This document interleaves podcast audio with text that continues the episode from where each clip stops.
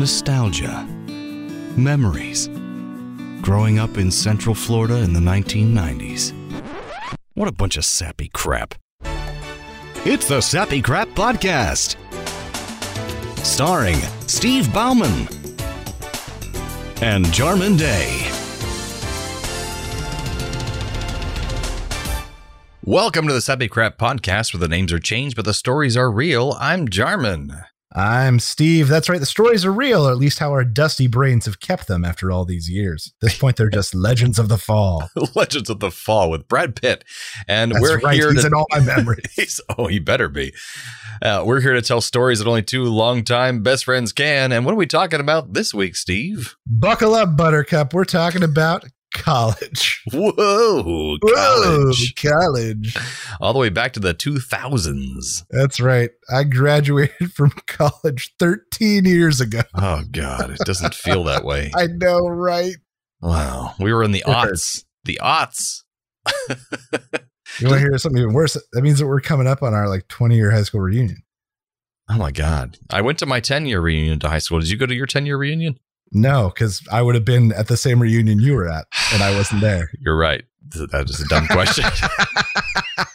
Jarman's had a couple drinks tonight, folks. I'm sorry. That's fair. Although I, I think I do really plan on going to the going to the 20. Well, that'd be great. Yeah, we can go together, man, because last time it was kind of rough and there was more popular kids there than there were like the outcasts and rejects and drama kids and band kids. So we need to make a bigger presence there next time. It'll be great. Yeah, we'll watch. We'll do something classy and wear matching tuxedos or something. Oh yeah, let's wear matching or do And everyone will go. I knew they would end up as such a lovely couple. and I'll say, You're right, we did. And We also did. here are our wives. That's right. So anyway, college. Uh so, So my, I've got an opening question. go for it. So how how did you end up at Boston University? How did I end up at Boston University? So Yeah, what, was the application like? Did you have other schools you were considering? Absolutely. Um, from a young age, my mother was a, a very. This is going somewhere, I promise.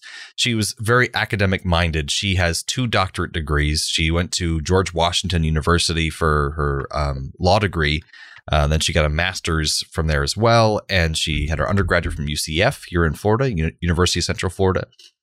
Um, and she then got a second doctorate degree from her UCF later on in education. Um, so she was pushing education, my sister and I, from an early age. And the big thing was that we should, of course, my sister and I, go to Ivy League colleges. Um, my sister was always smarter than me, very realistic and very um, goal oriented and that she wanted to be a teacher. And so she wasn't, she didn't need to go to some Ivy League college because she, she wanted to be a teacher. She wanted a good education. And she went to a close school called Stetson University here near Orlando Mhm, Yep.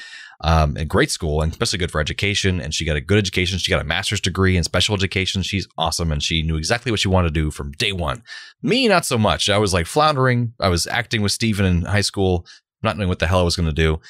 Um, and so, but I had good grades and I was in honor society and a lot of different, uh, uh, extracurricular activities, that kind of thing.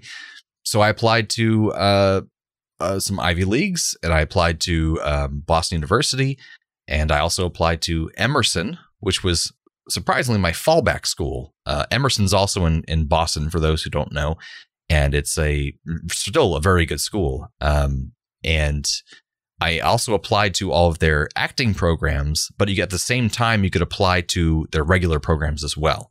So Mhm. if in case you were declined from your audition, you could also be accepted into their academic program. Um, so I went to audition for Emerson. I went to audition for I think Boston University and a couple others. I don't recall exact and New York University as well. And didn't get into any of those schools for acting. I was I was had horrible auditions. I did I picked bad pieces. I think I was doing a Man of La Mancha at 18 years old, which is a play for a 50 year old man. it was really dumb. Yeah. Uh, I had no coaches to tell me that was a terrible idea. But anyways, I got into Emerson and I didn't get into the Ivy Leagues and I did get into UCF, which I applied for as well as also a backup kind of school. And but then I got into Boston University, which isn't an Ivy League school for those outside the US, But, but, it's it's Ivy League adjacent. it's literally right across the river from uh, Harvard and from MIT, and it's a it's about the tier right below Ivy League. Um, there's even a joke if you watch the movie Social Network. Uh, the guy uh, playing Mark Zuckerberg, is talking to his girlfriend. And she's like, I've been really busy with homework and writing papers. And she's like, it shouldn't be that hard. You go to Boston University because he went to Harvard. He actually makes that joke in the movie. It made me like so angry. I was like, ah, but it's hard. Um, so yeah, so then I got into Boston University. Uh, it's a terrible idea because in general colleges cost way too much and i shouldn't have gone to such an expensive school for i ended up being a film major i started off as journalism uh, and then went to film later on and it costs a lot of money and uh, you don't need that for if you're not going to ivy league. I say either go to state school or go to ivy league. Don't do anything in between because it's a waste of money. But that's my opinion. So fair. how did what was your path to going to seattle pacific university where you ended up going to school as well? Uh, so my right before my senior year, my mom got a job. She got her PhD, Mm. uh, and got a job teaching at Seattle Pacific University up in Washington. smart moms Both Super smart moms. Yep. Uh, and so my senior year was spent with her in Seattle, but my her and my dad had make the, had made this promise to me when we moved to Orlando that they would keep me there through high school because they had moved me around a good amount That's right. Yeah. before that that point. And so their promise to me was we were staying there through high school. Uh, and so to keep that promise, my dad and I stayed behind for a whole year. And mom went and taught in Seattle and got the house set up. Uh, and we got to see her on like her spring break and her winter break. That's right. Um, and so my dad was planning to move out to Seattle basically as soon as I graduated. And I was facing the prospect of being like an 18 year old high school graduate that would suddenly be 3,000 miles away from his parents and like 1,200 miles away from my closest relative. Oh, yeah. And I was like, nah, I can't do that. So I decided that I was going to move there with them. and I started looking at SPU. And not only did I get a, a good discount there because my mom taught there, Sure. Yeah. um, but additionally, I looked and they had, or they had a really good technical theater program and they had a great education program because at the time I was going to be a teacher for about two quarters. I Uh, remember that. Yeah. Yeah. that did not last. Um, uh, and I looked and they were a really good school. And you said the Ivy League thing. And the thing that SPU always boasted, if I remember correctly, is that they had the same, they kept the same PhD to student ratio as Ivy Leagues oh, okay. because that's a big part of it, apparently. But I remember them always boasting that. Like retaining their PhD, people who stay through the whole program, that kind of thing. Right, right, Hmm. Um, and I had okay grades. I had three a three point four in high school. Like, no, you know, Oh, yeah. Mine was much better. Yeah. Yeah. Mine was, yeah. uh, I was invited to National Honor Society and then looked at the requirements, and it was like you have to maintain three five, and I went, well, "There's no way that's going to hold." so I didn't go. I remember I didn't go to the second meeting after getting the invite. oh, my God. Uh, sidetrack for a second. I, I kept the grade point average, but I was in Honor Society, had the like ribbon for graduation. I didn't go to more than one meeting ever. I went Yeah. to I went to the initial meeting to sign up and never went again. And I still got the ribbon at the end and said I was in National Art Society. Went to one meeting. It means it means nothing. Uh, I had okay SAT scores, not great. Oh, mine Um, weren't bad. but I, so I just remember thinking like, you know, I might get into this school. uh, and so spring break senior year, we went, uh, I went up and we visited my mom and I went and did a campus tour. I had already submitted, like I had already applied at that point because it was spring break. So, uh, you know, applications had to be in, you know, a month before that. Um, and I went and it was spring break in Seattle as well at the school. And so there were no students to give tours. So we, I ended up getting a tour from like one of the admissions counselors. Oh, And the tour started with like me and two other families. And within 15 minutes, they both just left. what? So the tour was just me and the admissions guy. like so him and I start talking one on one, and he's showing me stuff. He takes me, not say into places you shouldn't, but he's like, "Well, this is a new science building. Do you want to go in and see it?" And I went, "Yeah." And so we like got his keys out. And we went into the brand new science building that hadn't opened yet. nice. You know, and I got to see some of that stuff. Mind you, I never went in that building again. Uh, and he started talking about how you know he covers X territories, blah blah. blah. And I said, "What territories?" He's like, "Well, I cover Oregon and Washington, and like two other states in the middle of the country, and I cover Florida." And I was like, "Oh, I'm an applicant from Florida." And he was like, "Oh, you're Steven?" And I went, yes. Huh. so he like knew who I was because I was the only applicant from Florida. wow, year. that's weird. and the guy who was the admissions officer for that state happened to be the guy giving my tour. And we connected and it was very personal. And it was at that moment that I was like, I'm getting into this school. oh yeah, you're like this connected. this is happening. It, yeah, it was just it worked out so perfectly. I was like, I, and I remember I stopped worrying about it after that because I was like, I'm getting into the school. The guy knows me by my face now. You know, That's so funny. Uh, and so yeah, sure, I got accepted and and went and com- and went to college. That's crazy. And also, you you reminded me. I forgot all about this, but I think it was Harvard or Yale. I don't remember which one it was. Which I had no business being either of those schools. But neither do a lot of people who go to those schools who are just paying their way in. But I digress. Um, but when I applied to one of those schools, it was one of them that they have representatives in each state because they're such a big, you know, popular school Mhm. that uh, give themselves as people who will interview possible um, candidates. Oh yeah, alumni school. interview pools and that kind of thing. Yes, exactly. So I went to some for Harvard or Yale, I can't remember which one, to some um, doctor's office. It was like in his like mahogany bookcased office here in Winter Park, Florida, um, and just talked to him. And he talked to me about my goals and what I liked about life and what I wanted to do with myself. And obviously didn't get into that school, uh, whether it's my grades or or his interview that didn't go so well. But he was this old dude in his mahogany bookcase office, and he didn't like me so much. Whereas you got to be on this cool tour, and he's like, "Oh, you're Steve," which is great. Yeah, You're He's the like, one applicant from the state I "You got you got very lucky there. That was great. That's awesome." It was a small enough university that you know it wasn't yeah, incredible class size or anything. So it's not like he recognized me out of thirty or forty thousand students. but still, it's really cool that you got to like be with that guy who was in charge of your state. That's pretty neat. Uh, and then while I was there, I also got to meet the the head of the theater department. Who you later on work with, of course. I later on, of course, became very involved in my life. And then one of the senior professors in the department. And I remember he was like, Well, are you here to audition? And I was like, Audition for what? And he was like, Oh, we have scholarships. And I was like, No, I didn't know that. And and no, I don't have anything prepared. And he's like, and he was like, I can go get Kim right now Ooh, and one other faculty member, and you can audition for us. And I remember having to tell him, like, I don't have anything prepared because they wanted three pieces. And I was like, I can Oh. do one oh. and a half pieces at most. like you, I'm not going to, you could probably gonna- read something if you needed to, But I mean, it was just one of those things like I wasn't going to embarrass myself in front of them on my first outing in front of these. oh, people. for That sure. was not my goal. but it was nice But I of them to remember in that moment, yes, Don was like, I can go get them right now. it's like, no, no, no, it's fine. please you. don't. Please don't. I'll never forget my audition for. I think it was it was either undergrad or grad school. Because at grad school, I also tried to go. I tried to audition for grad school acting uh, schools, and uh, it was Man of La Mancha, so it might have been undergrad. And I went to the bathroom before the audition because I was super nervous, and I ended up getting a little bit of a, a little bit of pee that came out after I went to the bathroom that leaked through my underwear onto my jeans, and so you could see it through the outside of my jeans. so I think during the audition, see, singing "I am I must da, da, da, and love La Mancha," and there's pee on my pants. So that's probably a big reason why I didn't get that audition.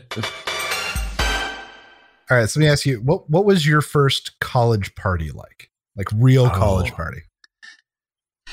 I, I think I can remember the first one where I actually was drinking alcohol because I went to a couple of college parties probably without it, but I don't remember them very much. But since you and I, as listeners may know, we didn't drink much in high school or anything like that. No, like two times in Yeah, all of high school. Exactly. Um, and so I remember being on the roof of one of the dormitories in Boston University and just uh, having a vodka drink of some sort and just everyone being out there. And it just was this moment of like, oh my God, there is no one watching us right now. Nothing is, no one's telling us what to do. We have no curfew. My room is right below us on the, the below in this dormitory. I can just have fun up here. I'm an adult, not really, because obviously I was acting like a child, Not but really. Yes. I was, uh, but I felt like I was just completely. It just hit me at that particular point that I, it's up to me what I do right now. Um, and I remember having a, a solo cup full of some kind of, you know, really fruity vodka drink that people drink in college, um, and just looking out over the Boston skyline. I was like, this is a, a party. So yeah, that's probably my biggest first college memory of parties. What about you? Mine was later in the year. Um, so my parents' house was close enough to campus that I lived in their basement in like a you know like basically a, a mother-in-law apartment. It was a cool place to live. Actually, it was a, it was college. a real cool place. It A was. good location. Yeah, it was it was stellar. Um, but really, what it did is because I wasn't in a dorm and I wasn't on a floor, I didn't have any social interaction. Yeah, classes. that's the problem. it left me really kind of isolated in a lot of ways. Uh, and eventually, later, the second semester, I moved onto campus. My parents were like, "You seem miserable. Do you want to go move into Oh. a dorm?" And I went, "Yes, please. I need Yeah. something." That's a good idea. Um, so I went and moved into a dorm. But uh, because of that, I didn't go to any parties really. Because not say I wasn't invited, but I wasn't in the social life there because Right. I lived off campus. Um, and so it was the cast party for the first show I was in, the first main stage show called Man for All Seasons. And we were a dry campus, not only a dry campus, but we were like a dry student population. Oof. We had to sign a thing called lifestyle expectations agreement oh that said that we would not drink and we would be disciplined if we did. wow. Whether you were of age, not of age, on campus or off campus did not matter. Um, and so we go to this party and it's pretty tame. And I remember the director showed up. It's like a staff member showed up. Not part of fun. it. Not fun. Right, right. It was pretty tame. And then he left. And I remember the moment he was out the door, the bottles of booze came out from the upperclassmen. And within two minutes, I had a really disgusting white Russian in my hand. oh, I hate White Russians. They're so gross. I can't do They're it. So gross. Uh, and I that was like the first time I had like a college drinking experience because before that point, it just hadn't been in the cards. Yeah, yeah. Like 'cause this- they Um, make it hard for you, obviously. So I'm boozed up. We got pizza delivered. I remember like two of us drunkenly dancing with the pizza delivery guy. Um, but that was probably my first real college party. Was a cast party. a That's that's great. And I, I had a few of those cast parties in college, and some of my I have vague memories of them. And one I played uh I don't I forgot what the name of the game was where you duct tape your hands to two bottles of alcohol. oh Edward Forty Hands. Edward Forty hands. There you go. Except mine was it was two bottles of wine where I was I had duct taped my hands. And I think that was when I was director of a play. I directed a play in college and it was the cast party for it. And they wanted to get the director drunk. So I was in like a, a tie and a nice shirt and I had these two bottles of wine duct taped to my hands. There's a picture out there somewhere of that. Um, and it was in a basement of some this like a brownstone out in Allston, Boston, which is just like this really bad area. But it's where all the college kids live because they can afford the housing out there. Um, yeah, and just the, the cast parties were nuts, and people were making out all the time and going out back and and you know having clove cigarettes. You know, ooh, how Ooh, how cool yeah. was that? I thought I was yeah. So it, it was those were good times. Uh, what was the easiest class you took in college? Ooh, the easiest class. Um, I strangely enough, I don't remember a lot of easy classes. None of them were particularly easy. Um, as far as homework goes, I could say if I had to qualify, it would be my acting classes. I took a couple acting classes, and it was, but it was still intensive emotionally when you were there. People were crying left and right because these were things getting deep in your emotions, and he was good at cracking even the most like uh, walled up people who are just like uh, I'm not into this. This is stupid or silly. He get them crying by the end of the semester. so that was kind of fun. Um, but uh, but yeah, I. I uh, I had a lot of hard classes. I'll, I'll I'll throw it back in your face a little bit because I had some hard classes where I had to withdraw and get a W. Uh, because I had one class called detective fiction. I was like, this will be easy. That's what I thought. This made the question made me think of it. You were so young then. I know, but I was like, ooh, detective fiction? That sounds fun. We'll read detective books and, and write papers on them. Great. I love that idea. That sounds fantastic. And so we had the the collection of Sherlock Holmes books. We had um uh the the the what's the oh that the, the bird from the old movie from the 40s. Uh Oh, the Maltese Falcon. Maltese Falcon. Thank you. Um we'd be great. I thought I just guessed that off of the bird Uh, from the tou- 1940s. toupee, toupee, toupee. Toupee. Anyways, but yeah, so but we get in this class and it's this really serious professor and he's like you need to read um, one of these books every two days so each class we come back you'll need to be done reading the book so we can talk about it and take a test on it and i'm like you need me to read a novel every two days He was nuts. And so uh, originally, I've, I actually told him to his face, I'm like, I can't take this class because I can't, with on top of my rest of my workload and being in extracurriculars, I can't read a novel every two days. And he's like, fine, then drop the class. I'm like, okay, I will. So I dropped the class. I got a W. And uh, yeah, that was, it was supposed to be easy, but it wasn't. So did you have a really easy class in college? Uh, yeah, I had one. I had two that I can think of. One of them was senior year. I needed like a throwaway arts credit that wasn't theater. Like Mm. I couldn't take all my arts credits in theater, and I had theater credits out the butt. Uh, so I took Right. an, I took an intro to voice class. Oh, like for singing. Yeah, yeah, yeah. Oh, but as someone who had taken like years of years of voice lessons and done all the singing, it Oh, was like a intro to voice. Right, it was a joke. I it was a joke, I gotcha. and I was immediately the star. that, that's gotta feel good though. I It's like I being a Spanish speaker joined- being a Spanish class intro 101. right, uh, and then even at one point, I joined uh, the men's choir, which was called Manaqua at SPU, okay. and and got uh, got a solo like my second day. Oh, Like, Nice. like walked into this established choir people had been in for years and just took a solo. that's gotta feel good. right. It was one those like, ah, this is maybe a little too easy. Um, but the one I remember was easy, not because of the subject matter, not because of the class, but because of the teacher. Um, so at SPU, we had these things called the U, the the university classes, which was um, this seven courses that were required for every student. Right. And there was one called U University Seminar, which was essentially a how to write for college class. Everyone took it first semester freshman year. That's helpful. And then there was U Core, which was philosophy, world culture, and a few other things. And then there was U Sem, which was religion classes.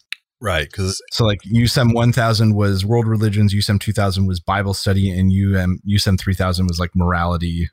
For the listeners who don't know, uh, uh, SPU, Seattle Pacific University, was a Christian, Uh, Christian college. University, Yes. yeah, Methodist University.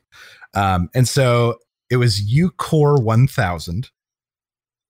And I don't know what it was supposed to be, but we had this guy who was the head of the English department, clearly didn't want to be there, and at the time was at odds with the university Oh, because part of his tenure agreement was that he had to publish every X amount of years to meet his tenure agreement. And the university was on him, and he was like a year or two behind on this. So, what did he do over the summer before I took this class? He self published and self illustrated three children's books called the Baby Bunny series. And it was uh, Baby Bunny goes to goes to tea, Baby Bunny gets a tattoo, and Baby Bunny goes to hell oh, Jesus! and he self-published them like bought a printer and made them and stapled them together and i remember they were on sale in the spu bookstore. So he was technically published. right. It was his way of like throwing it in the university's face. Oh my God! um, so that was that was the guy just to give a description of the, the professor. He had like serious classes he was teaching because he was teaching literature and like level 3000 4000 classes. He did not want to be teaching a ucore 1000 um, so the class was nine weeks. Um, and i remember th- this was the assignment was we went monday wednesday friday. We had papers due on fridays but it was a two page paper. And he would literally just name a topic. He's like tell me about what love has meant in your life. Tell me about what anger has meant in your life. Hmm. tell me about heartbreak in your life. Tell me about laughter. And you would literally just like write him a story in two pages and turn it in. And he would like sometimes put notes but most of the time it was pretty clear he hadn't read anything. Just put an A on the paper. uh, he didn't grade for grammar completeness subject matter. It was just if you turned in a two page paper that seemed mildly like what he asked for that you got a thing. Got a grade. That's and then the final the final for this class was uh was all right i want you to take all the papers you wrote and i want you to put them together in a folder for me and then write one final two page paper about what you learned in this class and put it at the end. And that was the final for the oh class. And it was such and it was such a joke. It was incredible but This- it made for a very easy semester when people around me were like really struggling.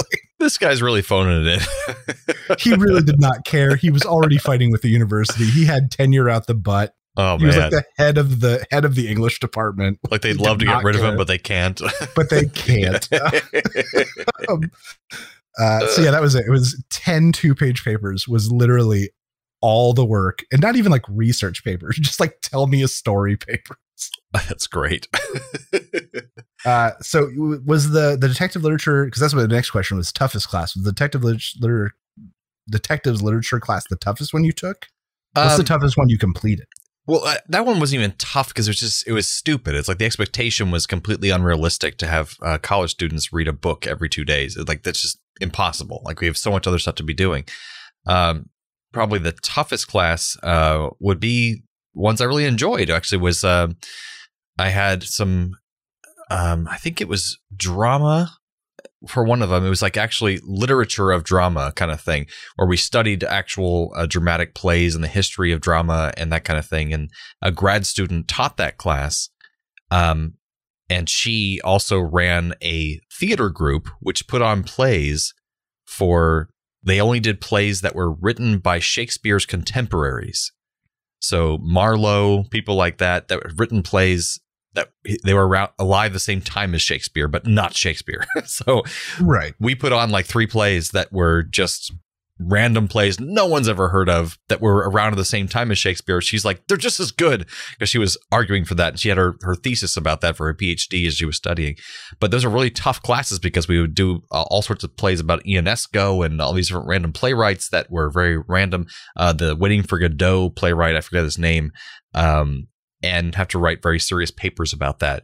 And it was tough because she was she knew she was an English professor, so she knew grammar and those kind of things. And I was my grammar was never very good uh, growing up because we weren't taught that very well consistently throughout our schooling because they would always start back at the beginning at each school year it seemed like and we never re- really learned advanced grammar um, but yeah so that was probably one of my toughest classes because it's just uh, I, I get really bad grades for things i didn't know i was doing wrong uh, writing papers like that but what was your toughest class because you told me a very easy Um, class if you're your tenured professor i mean i also took intro to ballroom dancing so don't forget that Oh, I took that too.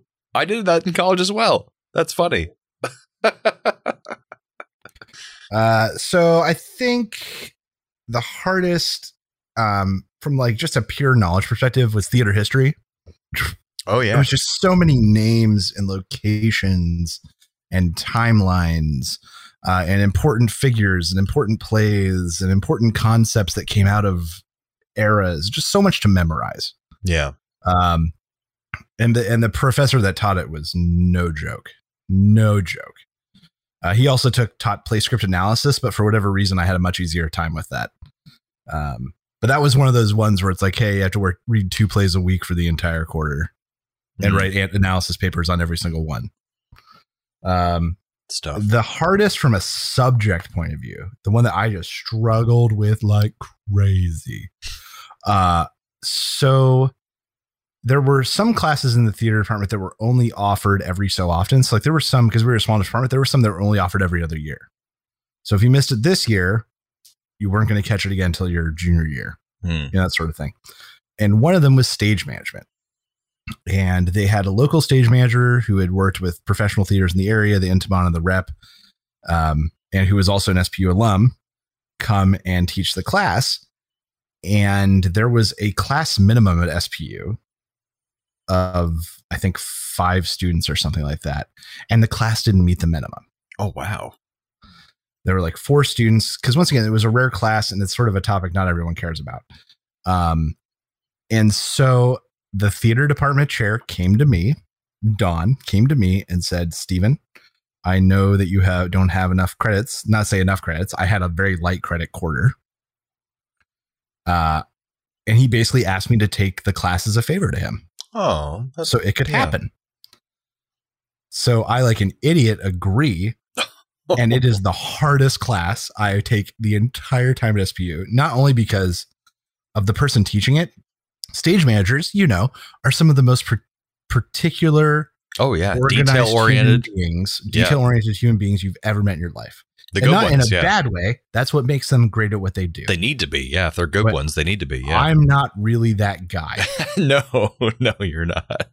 and I remember there were these in-depth things where we would have to read entire scripts and make complete prop lists based Oh. off of context clues within the script. That's rough.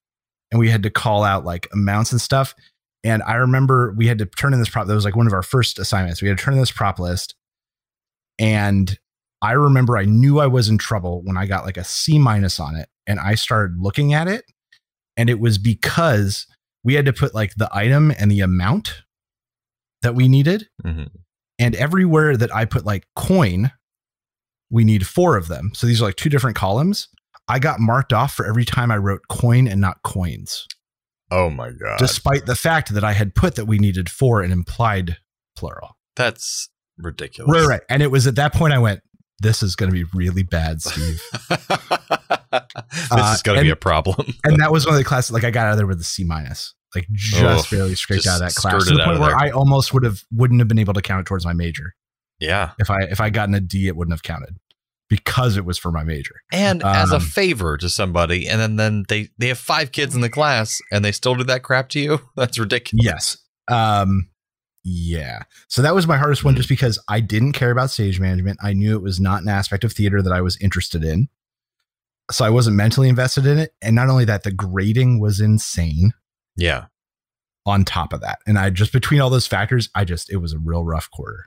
For for what was should have been an easy one too. Oh, yeah. Like I had a nice easy, easy quarter lined up. And because it was a favor, for God's sake. And because it was a favor for the chair. Yep. Now, I have a question for you, and I'm going to it. start it off Hit it. first with my own experience. Um, the most important or influential classes that you had in college. And there's just three little moments that I'll pick out. Um, one being uh, I took philosophy of science because I had to take a science or math course, two of them throughout my college experience. Since I was a film major, I only had to take two science or math courses. Uh, so I took one of them. I took was evolution over the summer at UCF. Actually, and that credit counted towards that, and then also philosophy of science while at Boston University. And just one moment that blew my mind, which was awesome, um, was when she said in the course, she was like, "We have." We can never say for certain that gravity will work the same way from this moment to the next. There's just no way to say with absolute certainty that is the case. We only say that because it has happened that way every single time we've tested it in the past. And that's why we never say anything in science with absolute certainty. We say this is just the most probable outcome due to our prior evidence. And it's just like that's kind of made the fundamental basis of my atheism and also my skepticism and all these different things I, I live for in life. Is that one comment that woman made in that class that one time was just like, if any argument says, well, how do you know this won't happen? Like, well, I don't but I know that every single time in the past this has happened, so I can likely say that will happen in the future. But I can never say with absolute certainty there is no God, there that Bob doesn't have a blue car, those kind of things. Like it was just an amazing moment that one time in college I had an eye-opening experience. Um, another one was um, I had the communications 101 when I joined communications college as a journalism major initially they had different people from communications fields come in to talk to us and a um, journalist came in and he said oh the only way to be a journalist in this day and age is to start off as an ambulance chaser. You have to go around and chase ambulances and disasters and then report on them. And i was like oh i don't want to do that. That sounds terrible. So i changed my major to a film major. Um, he was wrong obviously. That guy was terrible because that's not how you can you can go several different routes to become a journalist and that's not the only one you can do. Um, but i'm grateful because it made me meet the friends i did in college and um, become a film major and go on the path i'm on now. Um, and, and also i took a film industry class um, in college which was one of the most valuable classes you could take in a film uh, school. If anyone out out there is going to a film school look for a film industry course or a business class, um, anything that guides you towards the business of the entertainment industry. Because right now I'm a voice actor and I'm severe. I was severely lacking in the business aspect of what this takes to do because all they teach you is how to make the films or how to become an actor or how to be a voice actor.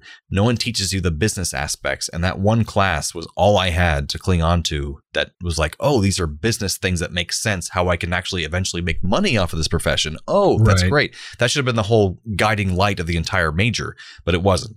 Um, so what are things like that for you in college that were maybe some eye-opening moments that actually were like, oh, I'm in college. I'm glad I got this experience from college. You know, that kind of thing.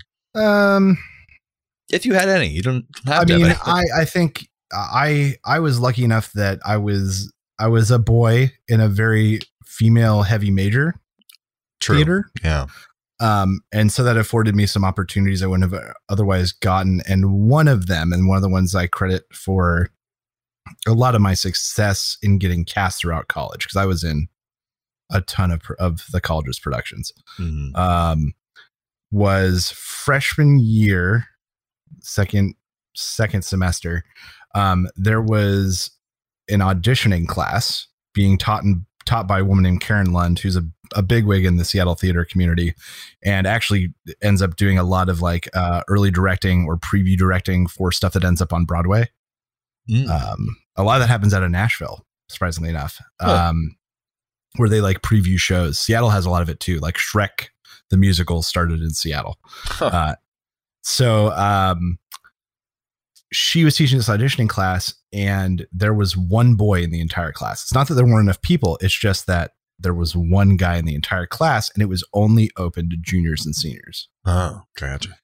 Um, and it was another one of those things where, and we pissed a lot of people off. But I remember Don made a special thing to let me and two other freshman guys in. Ah, okay. Because it was full otherwise, but they're like, can you guys go it's into not that this it was full. It's just that you know there were twelve people. It wasn't going to not happen if we didn't go. It's just that Karen was like, I would really think it would be really good if they Oh, could see. so it was a matter know. of you hadn't chosen to go into that class, but they're like, hey, can you take this class? It wasn't even that. It was. It was like we are opening this class to freshman boys only. If you're interested, oh, I because you remember a freshman. lo- Oh, okay. a lot of freshmen and sophomore girls were pissed, pissed Oh, beyond yeah. belief. Um, but because of that, I got to go take this really high level auditioning class with someone who auditioned professional actors Mm. on the regular uh, my freshman year. And That's got awesome. an experience freshman year that I wouldn't have been able to get otherwise until junior year at the earliest. And I credit a lot of my good auditioning skills and getting a lot of roles throughout college and beating people out for parts that not say I rightly had no no reason to get, but Yeah. I beat them out because of this class and because of the things I learned in that class. Um, the other one I can think of is it was one of the U cores. I think it was the philosophy, so either 2000 or 3000, uh, that made me like give up on Christianity, despite the fact that it was Oh. one of the university's classes Oh, to like no. strengthen that resolve. oh goodness. well, because we started talking, I remember we started talking about different types of evil, and um, like, n- and and I think it was when we started talking about natural evil, Mm. and that's like, you know, when natural disasters happen. Right, and kill hundreds of people. and kills 30,000 because the a huge tsunami had just happened in in Southeast Asia just before that and you know where thousands of people were killed. And it was like natural evil. It just happens naturally. And so I was like are you telling me that God this guy that we hear so much about who created everything and is in charge of every aspect of our lives doesn't control the weather? Well of course he controls the weather. So he let this happen then well, no, well, I mean, yes, but you just told me this was evil. So therefore, the God that you guys have been talking about is capable of evil. so not omnibenevolent, basically. Right, right, right. It was just one of those things like, so you're not blaming it on the devil. You're saying evil exists in the world naturally, but God is in charge of it. I was like, that doesn't make, do you hear you people? Do you hear yourself speaking? Do you hear yourself speak? But I remember it was really that, it, it was really looking at the different types of evil, uh, the, that philosophy stuff, uh, that really just broke it for me. Oh yeah. And I went, this doesn't make any sense. It's so funny how we both had like kind of our atheist moment in uh in college at some point with a philosophy or kind of religion class. Yeah. Um but yeah, most people bring up the problem of evil and say like, oh, well, just God has a reason for why he did that, and there, there's a plan in place for why that he made that hurricane kill ten thousand people. Um, but it, it's the problem of evil. It's been going back, you know, hundreds of years, but it doesn't make a lot of logical sense. You have to do a lot Right, of. God loves everybody, but if he loves everybody, why did he let this terrible thing happen? Well, he didn't let it happen, but he's in charge, right? You got to do a lot of mental gymnastics to make it work. Like right, right. like the gentle the the global flood where he uh he supposedly just killed all the non-believers and people who hated god but the problem is he killed a lot of women and children and and and uh, innocent animals who just knew nothing about god or didn't know anything if you believe that flood happened and he god caused it you have to believe that he killed innocent children who had nothing Right, to do. God, either God is fully in charge and makes evil happen, or you have to admit that he's not in charge of any, everything, and therefore he becomes fallible. Yeah, and I, I'm actually so much more okay with the idea of a fallible God, a God who just kind of does stuff and doesn't know what's happening, and a not omniscient God. That makes much more sense to me. If it's a God who just fucking around and made made humanity, and it's like, oh shit, look what they're doing, because he's not aware of what they're going to do, and he's like, oh that stinks. Let me blow that away. Oh my god, I killed all of them. Oops, that was an accident. That makes a lot more sense to me than some omniscient God who's doing this on purpose, who's just a complete monster that makes much less sense to me and why you would worship a god like that makes even less sense he's a complete monster um so yeah anyways i digress we're it's college Uh, did, yeah, college it- did it this to us Between that and then there was uh, U- U- University Foundations, which was uh, st- study of the Bible class, which was the the two the sophomore level class. Hmm. Um, and we started talking about not only the books of the Bible, but then how they were formed and put together. And we got into a whole section on the Apocrypha and the Ah. books that are omitted. And then hearing about how and why, it was so nonsensical arbitrary and so arbitrary. I was like, so the Bible's just like the director's cut of the Bible. right there are Or so like many the books they left out editor's choice of the Bible. um, and it was just really realizing that arbitrariness. That was Mm. like, come on. like the council of nicaea i think it was where they decided oh these ones are kind of fucked up let's leave those out uh, these ones have some weird stuff where uh, jesus is magic and we don't like that so let's leave those or, out or there are some where it's redundant and they're just minor differences. So I guess we don't need those. And like, you know, yeah um, but yeah. So I think it was literally the university courses that were supposed to teach you more about like morality and the Bible that and, made you not believe philosophy that made me really a non-believer when it comes down to it. Oh, they failed at their job. Oh, one of the coolest things we learned, I think, with our, with our um, episode of the opposite of, of of Saint Nick. What's his name? We watched the movie. Um, Krampus. Krampus was that uh, Saint Nick, the person that Saint Nicholas is based off of, was at the Council of Nicaea that chose the Bible um, chapters we were going to include in the Bible. Uh, the books that we were going to include in the Bible. So that's crazy. Hot. Yeah, I think you had that fact factoid. I did. Yeah, Saint Nicholas Yeah, Saint Nicholas was at the Council of Nicaea where they chose the books of the Bible. or a Saint Nicholas. That's the thing. If you realize about saints, like any saint, you know, there's been like ten of them. it might have been a different one. Yeah, we well, don't know. the thing. Like Saint Valentine, same thing. There's like 14 Saint Valentines, and supposedly Really? four of them all died on Valentine's Day. and there's like the one that they think is the Saint Valentine's that Saint Oh. Valentine that Valentine's Day is based off of. I didn't know. Yeah, it's just insane. It's insane. it's all insane. Not to uh, degrade anyone for believing in religion. My mother believes in religion, uh, believes in God, believes in Jesus, uh, and uh, she's a very intelligent woman. So does Stephen's mom, and nothing wrong with that. It's Look, just that Josh was a great guy. Josh He had some Yeshua. great lessons. Yeah, his name was Josh. Yeah, just That's Yeshua. okay. Yeshua, yeah. He was such a good guy that his friends were like, How can we remember Josh and all the great things he taught us forever? Let's make up some great and stories. that in itself is not a bad thing. It's No. not. Josh was that good of a guy. And if we corrupt his that, that socialist message that they wrote down in the books, then we create uh, strange uh, MAGA heads who are out there right now. Mm-hmm. Yep. Anyways, um, yeah. So this episode was fun. Yeah, it was.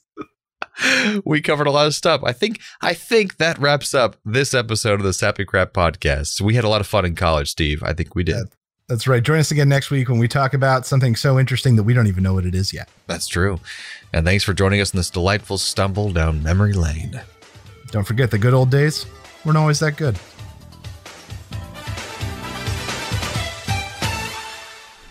This podcast was brought to you by A Play on Nerds.